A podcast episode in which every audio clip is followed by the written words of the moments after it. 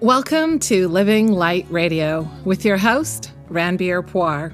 That's me, where we'll give you a dose of inspiration, application, and adaptation every single week so you can embrace the light of your life and live the life of your dreams. I hope you'll join us every Friday. Welcome back. Generosity. It's often a topic of conversation during times of intensity and compression, like what we are experiencing right now. Dictionary.com defines the word generous as a person showing readiness to give more of something as time or money than is strictly necessary or expected. But for me, when it comes to giving, there's another word that draws me in, and that word is seva. It's a Punjabi word which means selfless service, being of service without any expectation or reward for performing it. It's a big deal. The idea of seva was deeply ingrained in how I was raised but that doesn't necessarily mean that it was or is always practiced properly. So, why is it that some people can easily give selflessly while others struggle with the idea? When they give, they feel they must or should get something of equal or higher value in return, where generosity becomes more of a bargaining chip, if you may. I don't know about you, but I'll share a, a, little bit about me. And I can think of many, many times in my life where I have been conditional in my giving. In fact, giving unconditionally was something I had to really work on. It took me a while. It took me a while to connect the dots. But when I did, I never lost touch with that revelation or aha moment or whatever you want to call it that came from my newfound understanding. You see, my conditional giving, and I'm giving you my example, so maybe it'll help you reflect on your own life.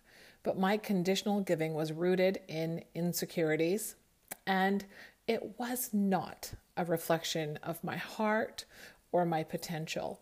I simply gave conditionally because I lacked faith in myself and I lacked faith in my relationships. Nothing felt truly aligned. And maybe it's because I was so committed to my victim mindset, a mindset that had caused me tremendous grief and suffering. Because of my low self image, I related everything to an exchange. And sometimes Seva wasn't something I was able to authentically connect to because I was always focused on surviving instead of thriving. That just was my mindset for so long. Perhaps then the question becomes you know, we look at uh, this idea of Seva, is how can you be unconditionally giving? Well, I believe there's only one way to do that, and that's to be able to give to yourself first. I'm making this up right now, but you could call this self seva. It's the only way to create balance between your inner and outer worlds. You need to be and feel whole on the inside in order to be able to give to others. It's when you learn to share your overflow that's when you've aligned with the abundance of the universe so you're able to give without expectation or condition because your cup feels full. Because your cup is full. It's blissful and enlightening to give from that place. And maybe the reason for that is because you do feel safe, supported, and confident with your inner self. So, if you're not there yet, what can you do towards giving unconditionally and freely, properly aligning with Seva? Well, you can start by focusing on your inner dialogue to get an understanding of your deepest needs and desires. For example, if you had a fairy godmother, what would you ask her for right now? What's the first thing that comes to your mind? At this very moment, what do you desperately need help with, or what's your biggest dream? Where do you need generosity in your life? Now create an outline of the steps you take to make that need dream a reality and write down everything you can think of. Don't edit, just write. It's a good way to kind of have a release there. And it's the awareness of what you need that helps you create change in your life.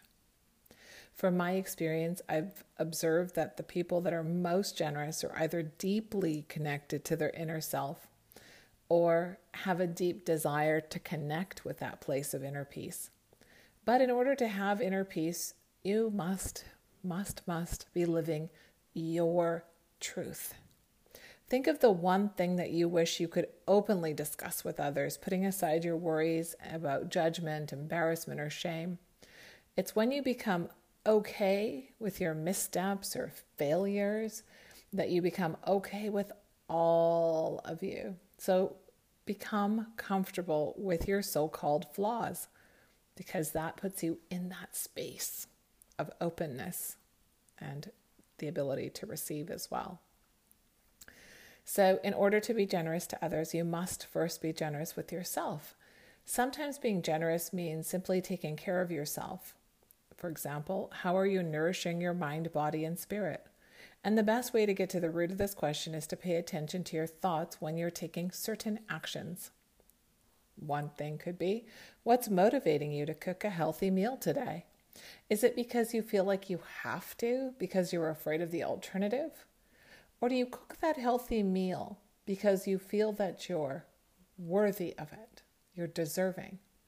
It's a real fine line here, and you must pay attention with care because it's where some of our most destructive self talk it lies right there in the open, and it can be discovered or uncovered or seen in our most basic decision making, our most basic motivation. So, by aligning with your yourself with this place of self seva, you will be able to give to others from a truly generous place. You can stop giving and serving in order to get credit for it on paper. You can stop giving in order to hold it over someone else's heart. You owe me because I did XYZ for you. Mm-mm. No. That kind of giving isn't seva, it's simply an exchange of insecurity on that one last note. It's simply impossible to give unconditionally if you cannot receive unconditionally. Receiving love, support, and even compliments can be difficult for many people because it doesn't match their inner state of being. And you can work on this by improving or repairing your self image. If you need any help with that, you can, you know, reach out to me. It's the root of all the work that I do. Giving makes people feel really good in the moment. The best way to make that giving glow last is by connecting with your inner dialogue and ensuring you are giving unconditionally. The greatest contribution you can make to your loved ones and to your community is looking after your own mental well being first. In times of crisis, meaningful and targeted giving can reduce stress and anxiety. So it's important to know. In fact, a study from the University of Pittsburgh found that creating a habit of giving can reduce brain activity in the amygdala, but non targeted support actually had no effect or impact on the brain stress center. So, to me, this means that your giving must be focused on another's needs in comparison to your own, and it must be intentional for it to have a positive impact on your well being. Now, if you bring that back to you, wouldn't the same be true for your own self seva? Wouldn't you need to be intentional and focused on yourself in order to care for yourself so you could give to others? You know better than anyone that it's difficult to focus on the needs of others if your needs are not being met, especially especially if you feel unworthy. So it's another reason why you must must must focus on your inner work in order to give unconditionally. So I'd love to hear your thoughts on this topic of Seva.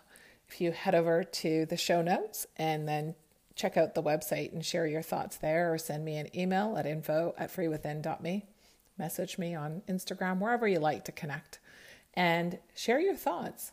And if you connected with this podcast, please, please, please share it with your friends and family and your social media crew because a little goes a long way when it comes to sharing with small businesses. And I appreciate it so much. Thank you so much for tuning in, and I'll talk to you next week. Thanks for tuning in today. Please don't forget to subscribe to this podcast and to visit our site, www.freewithin.me. Talk to you next week.